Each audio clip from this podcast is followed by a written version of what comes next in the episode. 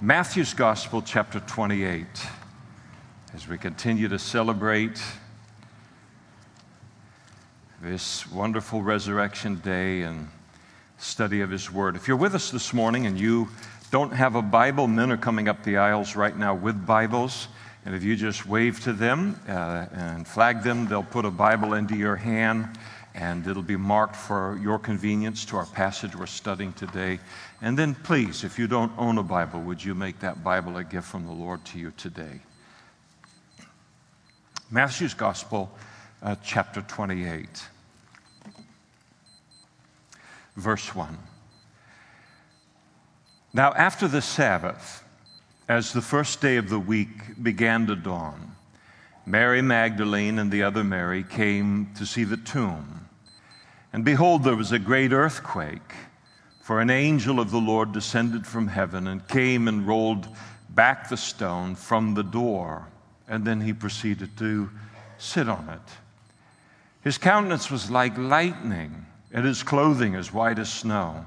And the guards shook for fear of him and became like dead men. But the angel answered and said to the women, Do not be afraid, for I know that you seek Jesus who was crucified. But he's not here for he is risen, as he said. Come and see the place where the Lord lay, and go quickly and tell his disciples that he is risen from the dead, and indeed he is going before you into Galilee, and there you will see him. Behold, I've told you.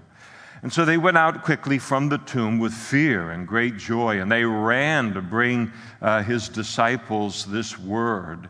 And as they went to tell the disciples, behold, Jesus met them, saying, and here's the word we want to focus on this morning rejoice. And so they came and held him by the feet and worshiped him. And he said to them, Do not be afraid. Go and tell my brethren to go to Galilee, and there they will see me. Now, when they uh, were going, behold, some uh, from the guard came into the city and reported to the chief priests all the things that had happened. And they had, uh, when they had assembled with the elders and consulted together, they gave a large sum of money to the soldiers, saying to them, uh, tell, uh, saying, Tell them his disciples came by night and stole him away while he, uh, we slept, as an explanation for the resurrection. And if this comes to the governor's ears, we will appease him and make you secure. And so they took the money and did as they were instructed. And this saying is commonly reported among the Jews until this day. Let's pray together. Father, we thank you so much for this day and a day set aside to celebrate Jesus' resurrection. And we thank you for the strong witness of his resurrection in the scriptures and in human history. We thank you for the personal witness that is within each of us as Christians and uh, just that, that powerful uh, delight of your Holy Spirit within us, Lord, concerning this victory and the witness to it. We pray that you would bless our time in your word, Lord, and uh, meet with us in it and through it, we pray. And we ask all of these things in Jesus' name. Amen. Please be, be seated. Here in Matthew's Gospel, of course, we, we have one of uh, the records of the sequence of events that uh, surrounded the resurrection uh, of uh, Jesus on that uh, Sunday morning.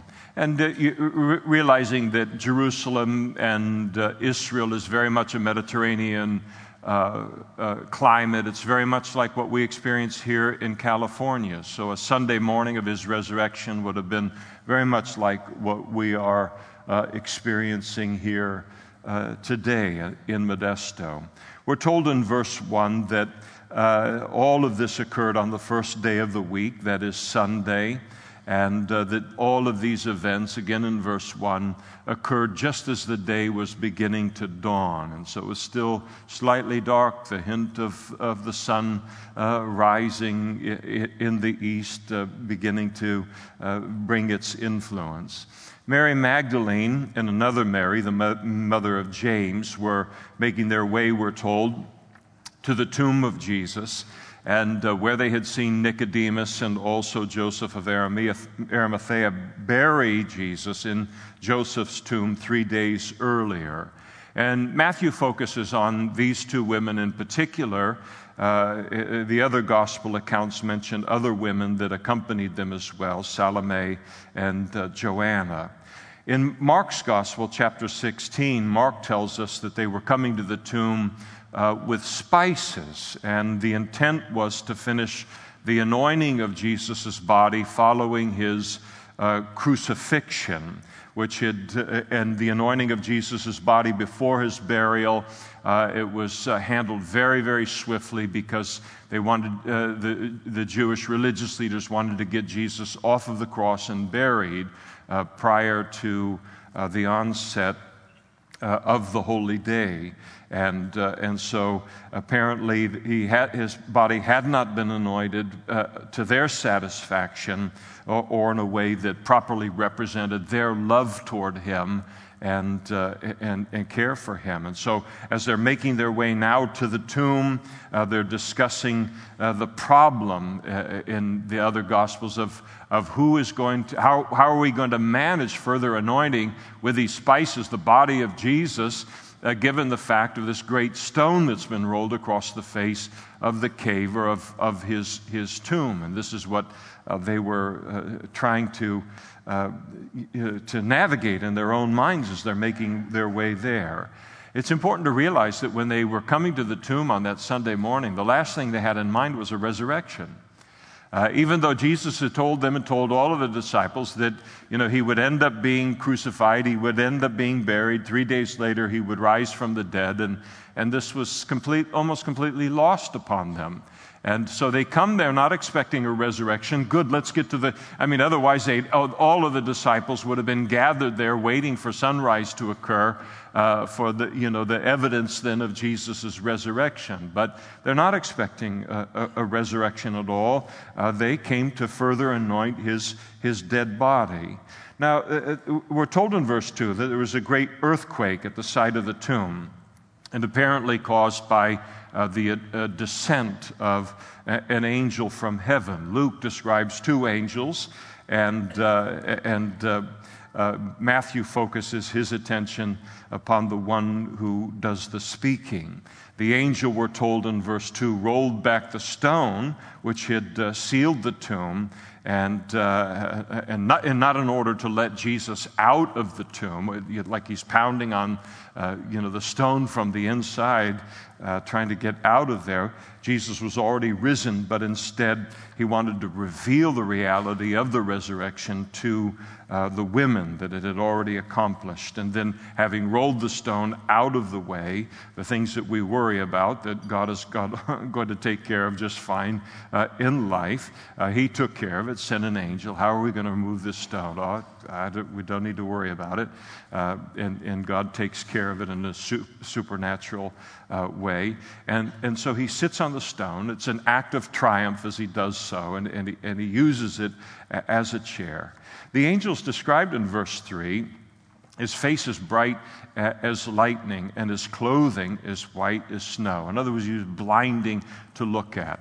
Kind of like when, you, uh, when summer comes in its full force uh, here in Modesto, and you go out for fellowship in the courtyard, and you don't have sunglasses, and all of that gray concrete out there reflecting the light into your eyes, and pretty soon you're crying and weeping, and everyone thought the sermon was powerful, and uh, you're just dealing with the glare of, of the concrete. But it's actually uh, even brighter than that. If you've ever uh, been skiing or been where the snow is and the brightness of the sun coming off of the snow, it, it really is uh, uh, blinding on a sunny day. And this was the, the radiation from uh, radiating from, from the from the angel. The effect that all of this had upon the Roman guard, we're told as we read, uh, they see the angel, they begin to shake involuntarily, uh, lose control of their bodies, they become like dead men and uh, incapacitated by uh, the fear that, that they were in. These were not men that were easily terrified.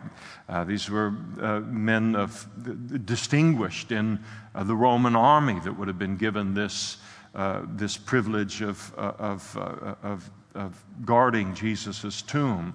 And uh, so they fled and they, from their posts, they ran into Jerusalem in order to tell the religious leaders to be a witness themselves of the resurrection uh, of, of, Jesus and uh, inform them what had happened. Roman soldier would never leave their post for any reason. It was punishable by death. Something happened to them uh, that caused them to completely disregard any thought for their life uh, at, at all. Sometimes people say, Well, I'd sure love to see an angel.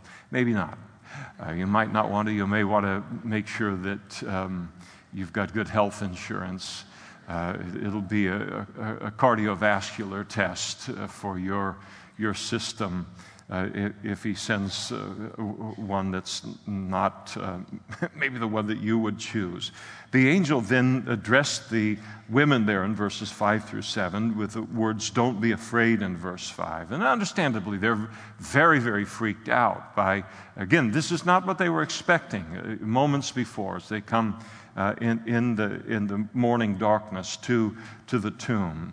And then he declares to them in, in verses 5 and 6 I know that you seek Jesus who was crucified. He is not here, for he is risen. And the angel then invited them to enter into the tomb and see the place where Jesus' body had once lay uh, within the tomb and to become eyewitnesses of his uh, resurrection. When, when we have the privilege, as we're going to have in about three weeks, have the privilege of of uh, leading a group from the church on a trip to Israel, uh, very often people will ask me either prior to the trip or during the trip or even at the end of the trip, uh, what is the favorite, uh, your favorite site that gets visited when we go to, to Israel? And always my answer is uh, the same it's the Garden Tomb.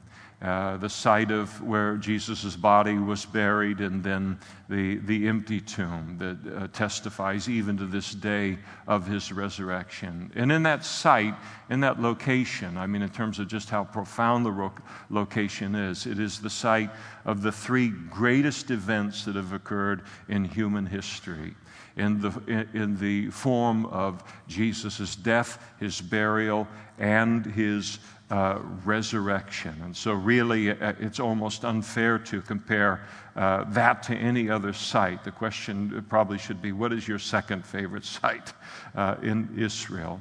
But one of the joys of leading a group like that and then visiting uh, the area of the garden tomb is to watch each person then enter into that uh, tomb through the narrow opening and then uh, be in there for a few minutes and then reappear back out into the, to sun, the sunlight and uh, becoming exactly like the two Marys that are here. They become personal witnesses to uh, the resurrection of Jesus uh, from the dead.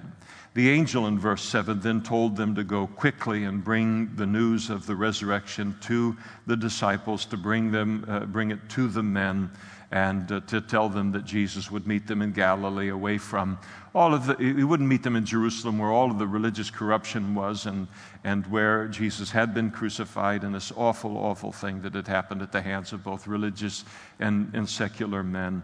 But, but he would uh, meet them there in the northern Israel uh, area of Galilee. And uh, this didn't, uh, in this uh, command that the angel had given here uh, didn't uh, preclude Jesus meeting with them before Galilee, but that it would be in Galilee that he would give them their final instructions, including uh, the Great Commission. The response of the women are given to us there in verse 8. They obey immediately. They go running uh, uh, out from the tomb and uh, very, very quickly to take the news to the men. You can imagine, I mean, you put yourself in their shoes and just imagine the emotion, the one, uh, uh, what the emotion that they're coming with, a love for Jesus, wanting to further express their love toward him and further anointing uh, his body, and then the news of this uh, resurrection, an angel, all of this kind of stuff. I mean, really would have been uh, a lot going on in their hearts, and we're told that they were filled with fear.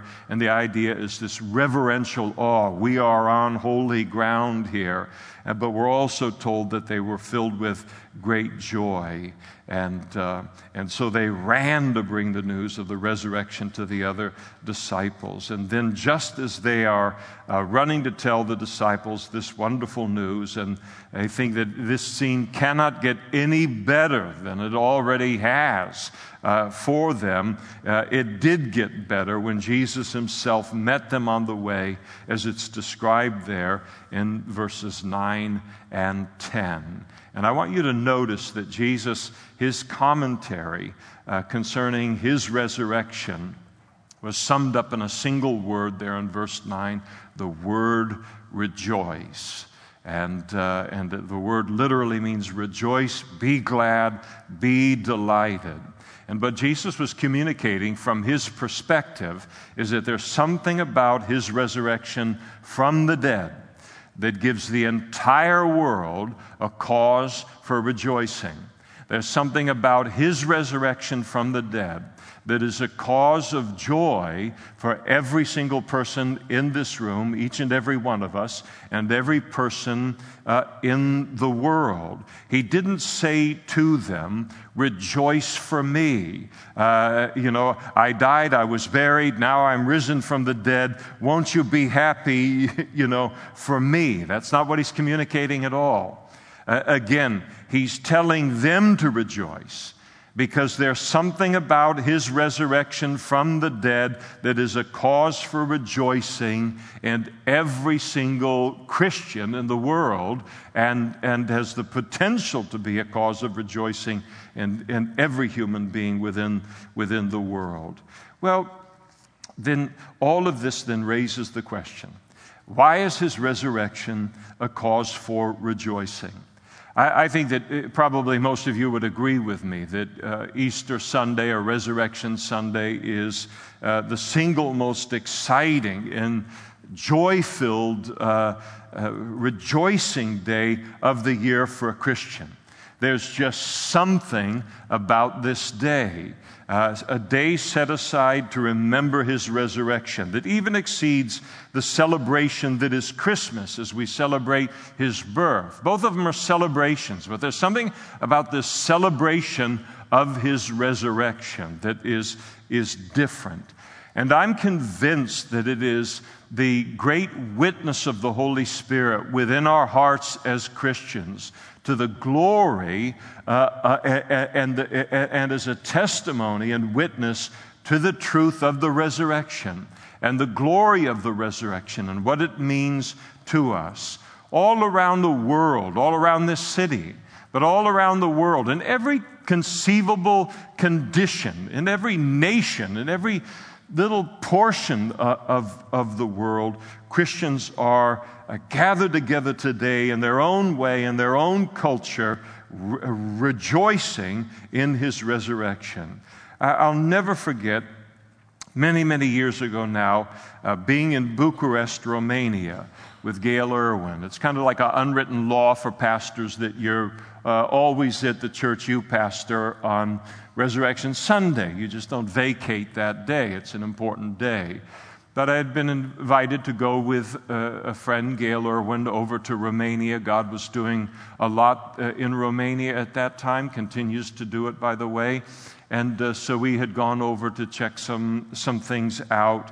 And uh, because it was follow, falling on uh, Easter Sunday uh, there, we were in Bucharest and and uh, on the first Easter Sunday following the overthrow uh, of the Romanian dictator Ceausescu. And uh, so this was the first re- kind of religious freedom on this level that the country uh, had had in, in decades. And as we drove from the hotel, and, and, and, being in Romania back in those days was like going back to the 1940s. It was so backwards as a result of, of uh, uh, materially speaking, buildings, everything in decay. It was, like, it was like being in the twilight zone, what communism had done uh, to the country and the stripping of the wealth and so forth. But, they, but as we were making our way by car from the hotel uh, to the church, uh, that Gayle was going to uh, share in that morning, among other speakers. We passed church after church after church And every single church we passed, as the driver would point it out, there's a church, and there's a church, and there's a church. Every one of them absolutely filled, stuffed with people. And then great crowds amassed outside of the doors of the churches, and then in a great thick line all the way uh, down the street. And uh, when we, the congregation that we were going to worship with that, that, that morning, congregation of a couple thousand uh, people crammed into a room, uh, there were no fire marshals, I assure you. Uh, at all on that. A couple of thousand people in this room. We are shoehorned in. I find this little seat somewhere up in some the corner, the very corner of the balcony. I didn't want to take a main seat away from uh, a Romanian saint there that was celebrating Easter in such a way. And, uh, and then they proceeded to sing Handel's Messiah. And I thought the roof of the, the, the church was going to simply blow off the celebration that was going on and the witness of the Holy Spirit. Uh, to the message of the resurrection of, uh, of, Jesus that is as strong today as ever it was 2,000 years ago on, uh, on the events that we're looking at here um, in, in the, the scriptures. And why is it a cause for celebration? And I think it's a really important question to ask because if, if the emotion of joy that, that we experience as Christians. And I think if you're here today and you're not a Christian and you look at it, and if there, if there is no foundation, if there's no rationale behind uh, the joy, if it's just uh, joy for the sake of joy, if the joy isn't based in some reason or based in some reality, then it would look like all of us are engaged in some irrationality on, on Resurrection Sunday morning.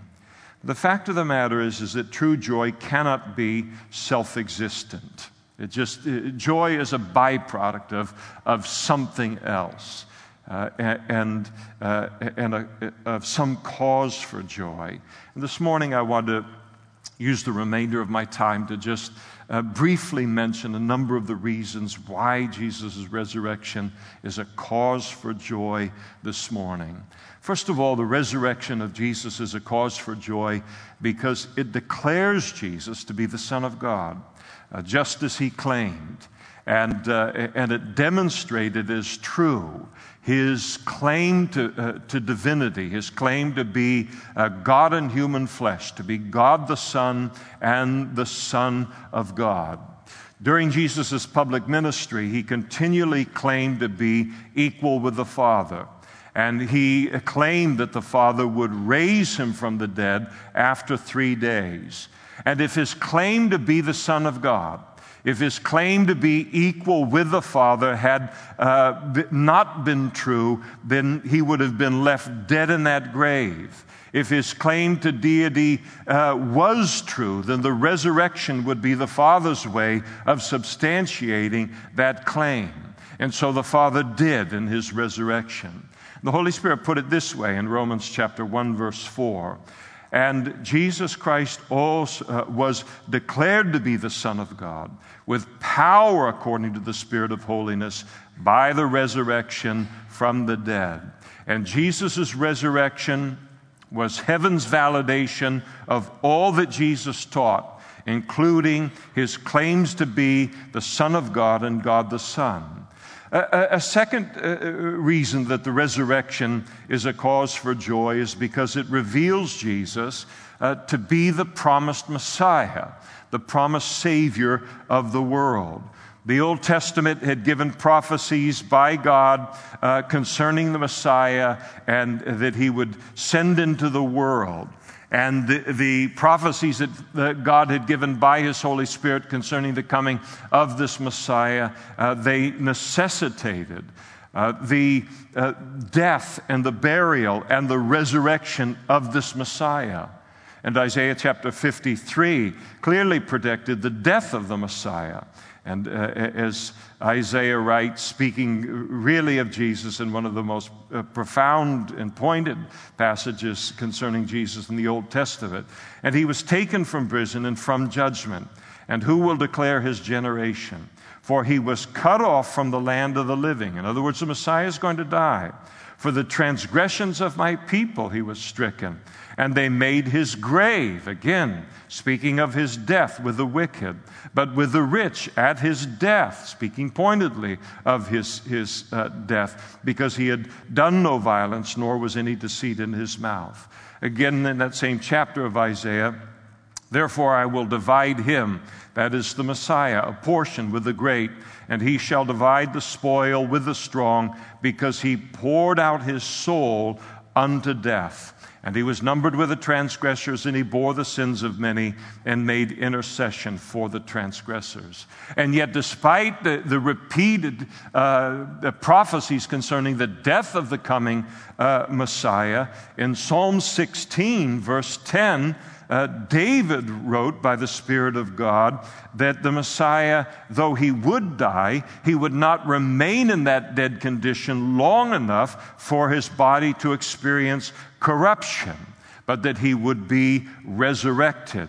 David wrote there in Psalm 16:10, "For you, speaking to God the Father, shall not leave my soul in Sheol." And then he shifts gears now and he speaks of the Messiah nor will you, speaking to the Father, allow your Holy One, the Messiah, to see corruption. Yes, he will die, but he will not remain dead long enough for his body to corrupt. If Jesus had been born into the world and he had lived an absolutely perfect life, an absolutely sinless life. He performed all of the miracles that, that he had performed, taught all of the amazing truths that the Bible records that, that he taught. And then he had died and yet not been resurrected. Then he could not be the Messiah. And Jesus' resurrection is a constant reminder to Christians that our faith in him is very, very well placed. In other words, if uh, what if he fulfilled all of the other hundreds of prophecies in the Old Testament related to his second, his first coming, uh, but he failed to fulfill the prophecy concerning his resurrection? There wouldn't be an ounce of joy in this room this morning. We couldn't get you into the room. We couldn't get you to sing us one song to celebrate uh, that reality if it really was reality.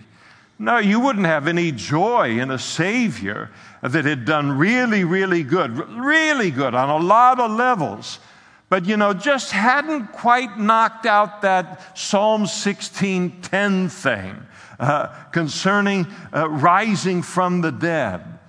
If that were the case, not a single person could have joy or confidence at all. It's because he also fulfilled that prophecy in Psalm 16 that confirms the fact that our faith in him as our Messiah and as our Savior is well placed. Another reason that the resurrection of Jesus is important, I only have 40, so just relax, is because it reveals that man can be justified through simple faith or simple trust in Jesus. To be justified in the eyes of God means that when God looks at me, at eh, me a sinner, it means He looks at me and He sees me just as if I'd never sinned. And the idea is that Jesus has provided mankind with a forgiveness that is so complete and so thorough that when we put our faith in Him for the forgiveness of our sins for the rest of our lives in eternity, positionally, God looks at us and sees us just as if we'd never sinned. It's one of the great definition for a theological term, justification. Just as if I'd never sinned. It's exactly uh, what, it, uh, what it what it means. And none of us has a righteous standing before God on our own. And so, how do we gain this justification, this right standing before God? As I said, by putting our faith in Jesus, our trust in Him as the Savior that uh, pleases heaven, as the, the salvation that pleases uh, God, and then we trust in Jesus for the forgiveness of sin. And the Bible says that Jesus' righteousness is then put to our account For he, uh, Paul said famously, he, speaking of the Father, uh, made him, that is Jesus, who knew no sin, to become sin, that we might become the righteousness of God in him. When we trust in Jesus for the forgiveness of our sins, the very righteousness of Christ is put uh, to our account, and it is that righteousness that G- God sees when He sees us because we are in Christ. And the resurrection put God's stamp of approval upon the truth of the fact that man is justified, not by works, not by human effort, but, uh, but by simple faith in Jesus. The Apostle Paul put it exactly this way in his letter to the church at Rome, Romans chapter 4, verse 25. He said, if, uh, he said, it, and he's speaking about righteousness by faith, shall be imputed to us who believe in him who raised up Jesus, uh, our Lord, from the dead who has delivered, uh, who was delivered up because of our offenses and was raised because of our justification. Uh, during Jesus' public ministry, he declared that he would provide the satisfying payment for our sins. He declared uh, to uh, openly that the Son of Man did not come into the world to be served, uh, but to serve and to give his life as a ransom for many. And then the hour of the, his crucifixion came, Jesus died to pay the price for the forgiveness of our sins upon that cross. But, but, how are we as human beings to know that what he said was true? That his sacrifice was acceptable for the forgiveness of our sins? And the answer to that but is the resurrection. The resurrection is the evidence that the Father accepted the perfect sacrifice of His Son for the forgiveness of sins. Hallelujah for that. And then the resurrection of Jesus is a cause for joy because it reveals Jesus' absolute authority over hell, over the uh, entire uh, demonic uh, realm, his victory over hell. Revelation chapter 1 and the Apostle John is describing his interaction with the glorified uh, Jesus in the uh, return following his ascension into heaven. And when I saw him, I fell at his feet as dead. I mean, the awesomeness of, uh, of Jesus in that, uh, th- that heavenly context. But he laid his right hand on me and, and he said to me, Do not be afraid. I am the first and the last. And then Jesus went on to say this I am he who lives and was dead, and behold, I am alive forevermore. Amen. And I have the keys of Hades, that is hell, and of death. By the time uh, Jesus got done with death and hell, those two great enemies of mankind, death and hell, unspeakable enemies, to each and every one of us. The one speaks of a physical death, the other speaks of an eternal death. And, and both of them, uh, uh, awful enemies to every single one of us, cruel enemies. But Jesus, by the time he got done in his death and his burial and his resurrection, uh, he had defeated them, and not only defeated death and hell, but he reduced them to keys on his keychain. I have the keys of death and hell. What is a key? A key represents authority. And when someone has a key to uh, uh, something, to a door, it means they possess a complete authority over it. They can do what they want with that door. They can lock it, they can unlock it. Complete authority. And Jesus has complete authority over death and hell. He has defeated them in his resurrection. And he has, in his death, burial, and resurrection, found a way to share that victory with us.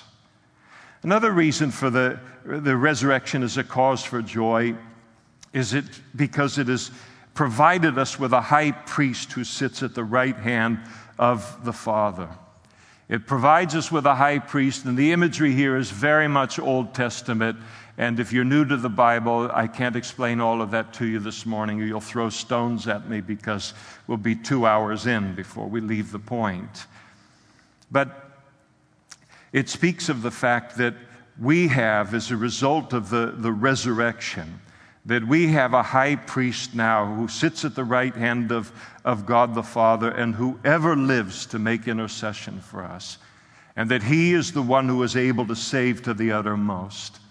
Hebrews chapter 7, verse uh, 25. And therefore he is also able to save to the uttermost. Someone has said to the guttermost, and that's true, but he can save from the guttermost to the uttermost. But he's able to save to the uttermost those who come to God through him, since he ever lives to make intercession for them. Romans chapter 8, verse 34. And who is he who condemns? Uh, it is Christ who died, and furthermore is also risen, who is even at the right hand of God, who also makes intercession for us. I don't know that there is a more comforting thought to any Christian in the midst of great difficulty and trial than the knowledge and the realization that we have a high priest in the person of Jesus Christ in heaven praying for us. I don't know that when I could visit anyone, it's some great loss in their life or some uh, a Christian who is in the, in the middle of some great tragedy in their life. I don't know that I could say anything greater to them that would be an encouragement to their heart than to remind them of the fact that your high priest, Jesus, ever lives to make intercession for you, and he is interceding for you, praying for you in the middle of the trial that you find yourself in. What a great source of joy from this resurrection. The resurrection of Jesus is a cause for joy because it reveals to us his uh, victory and his power uh, over, uh, over death. As uh, Alan, Pastor Allen has already read to us, 1 Peter chapter 1. Blessed be the God and Father of our Lord Jesus Christ, who according to his abundant mercy has borne us again to a living hope through the resurrection of Jesus Christ from the dead. Mankind is in need of hope. You can't live without hope. Mankind is in need, as God recognizes. We are in need of a living hope. Each and every one of us needs a, a living hope. And what is a living hope? It is a hope that has conquered death. It is a hope in our life that lies beyond the reach of this enemy called death in the human condition, a hope that cannot be affected by death. And God has provided us with that quality of hope, that confidence in the face of death through the death and the burial and the resurrection of His Son. And the reason that Jesus can offer everlasting life to us is because he has defeated death. You must possess everlasting life in order to then uh, give it to someone. And only Jesus can offer everlasting life because only Jesus has conquered death. And so mankind needs a Savior. And he needs a Savior who has conquered death, and Jesus is that Savior. One day, the Jewish religious leaders, it's one of my favorite passages in the Bible in this regard. The Jewish religious leaders came to Jesus and they asked him for a sign that he was the Messiah. Uh, a sign to verify his claim to be the Son of God and God uh, the Son. And they had signs enough. For three and a half years, he'd filled the entire land of Israel from north to south to east to west with raising people from the dead, lepers being cleansed of their leprosy, people being healed, food being multiplied uh, to multitudes. I mean, they had more than enough signs in addition to his fulfillment of the Old Testament prophecies concerning him as the Messiah. But now they, the idea was, you know, if you can give us just one more sign, then we'll really believe in you. And Jesus, in his grace, he condescends to them. And he responded by uh, speaking to them of his resurrection and, and, and of his authority over death. And he, he answered and he said to them, An evil and an adulterous generation seeks after a sign and no sign will be given to it except the, the, singular, the sign of the prophet Jonah. For as Jonah was three days and three nights in the belly of the great fish, so will the Son of Man be three days and three nights in the heart of the earth. And what sign did Jesus give uh, to these religious leaders? The sign of his death, his burial, and his resurrection that just as Jonah was three days and three nights in the belly of that great fish, so too he would be three days and three nights in the heart of the earth. And the idea is three days and three nights only.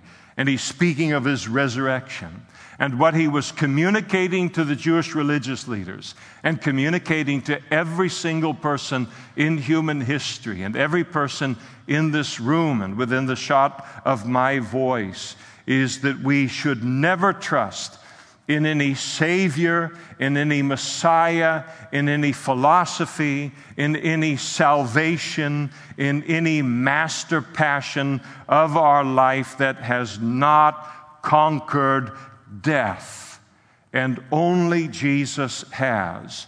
And Jesus spoke, not only spoke authoritatively about life and death, but then he proceeded to demonstrate his authority over death through his resurrection. And the fact of the matter is, concerning joy and concerning re- rejoicing, no one can know true joy or peace in life until they have an answer for death, until we possess a victory over death. And only Jesus in human history has provided that victory. I, I love the story uh, uh, of the response of the great scientist, uh, Sir Michael uh, Faraday, and uh, a, a, very, very strong, strong Christian. And, and the day came as he grew old, and uh, after a very, very, uh, you know, prestigious career, uh, came come to the end of his life, and and uh, as he's uh, on his deathbed, someone came to comfort him with some speculations of man uh, concerning death and concerning eternity. And Dr. Faraday, his response was, Speculations? He said, I know nothing about speculations. I'm resting on certainties. For I know whom I have believed, and I'm persuaded that he is able to keep that which I have committed uh, unto him against that day. And because of the resurrection of Jesus, the Christian alone can face uh, death based upon certainties with the confidence that our Lord has conquered death, He has deliberately and personally done so as a historical fact, so that we might then have the confidence in facing uh, death of knowing that it merely ushers us uh, into the glory of eternity in heaven. And all other discussions concerning death and what happens after it are comparative speculations independent of the life and the ministry and the death and the burial and the resurrection of Jesus Christ in 2,000 years of changed lives because that living Christ was not only raised from the dead 2,000 years ago, but raised to live in our hearts as Christians. And I don't know about any other Christian in this room, but I uh, think that many of them if not all of them would agree with, with me. But as it relates to myself, there is no other explanation for the life that I live and the quality of the life that I live apart from the resurrection of Jesus Christ and that He lives inside of me in the person of His Holy Spirit. And this morning, if you are not yet a Christian, why don't you join the celebration this morning? Why not make all of these blessings that I've talked about your own? And how does it happen? How does it happen? It happens through faith, by you simply just coming to God this morning and saying to God, your Creator, and saying, God, I, uh, I uh, agree with your assessment of me as a sinner. I confess myself to be a sinner.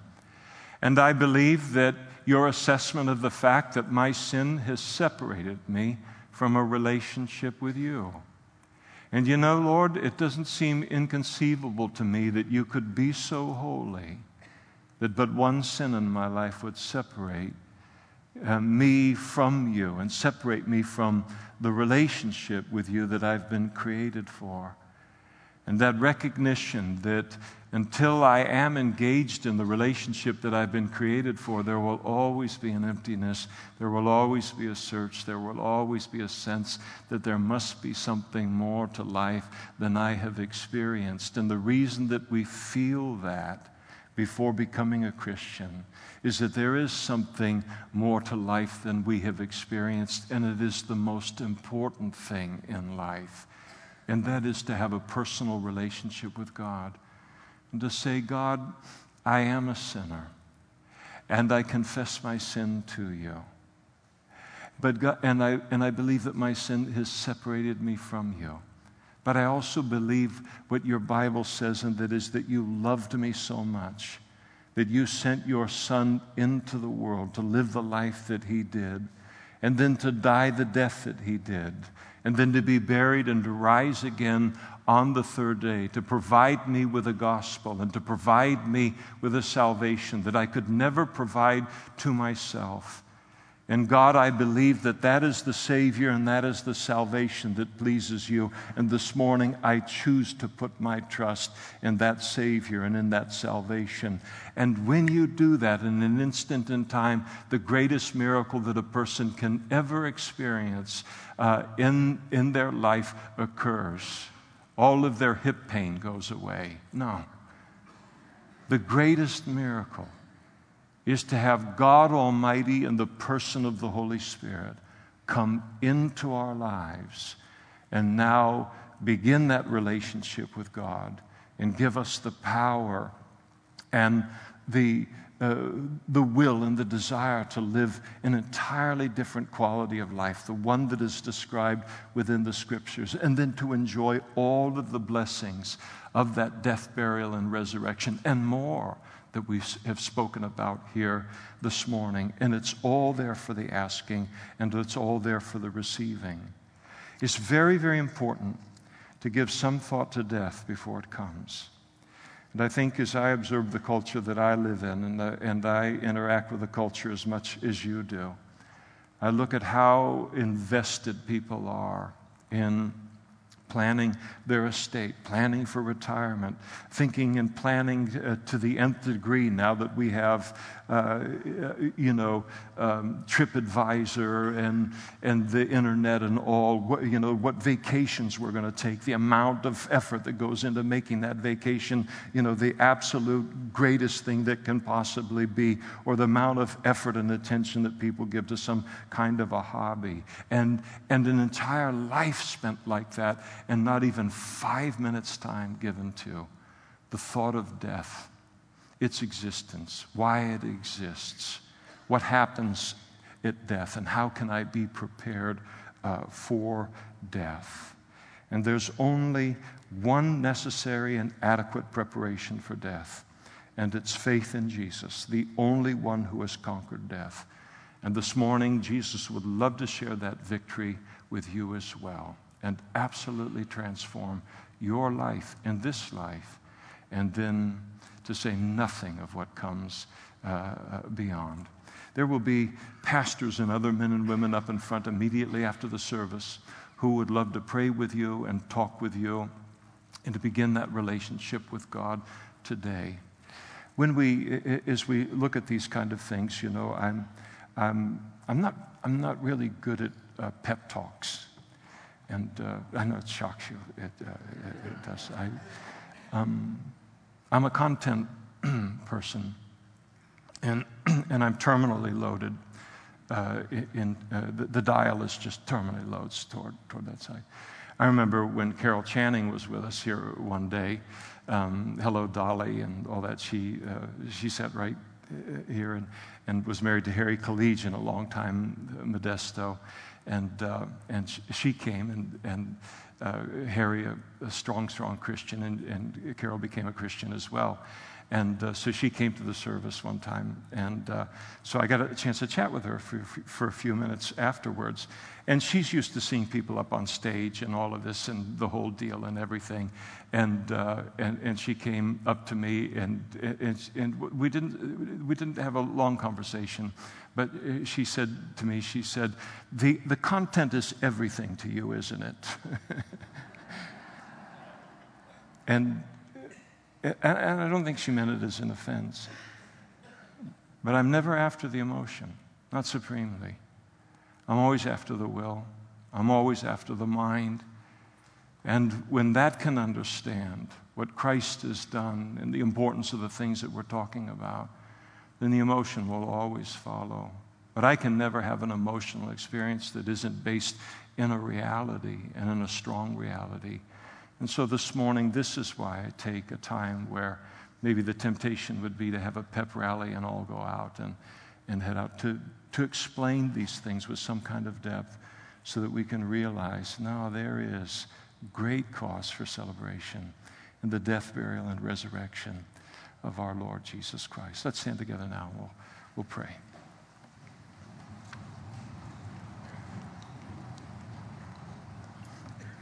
Father, we thank you this morning for your Son.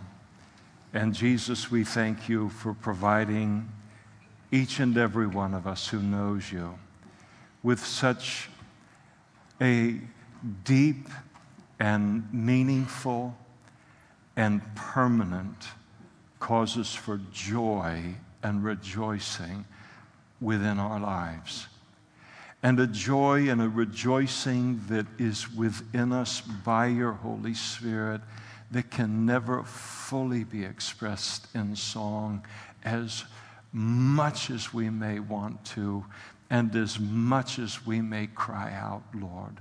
The songs that we sing, and we're so thankful for them, they are just but a manifestation of this very deep pool of joy that you have brought into our lives, along with hope and many, many other things.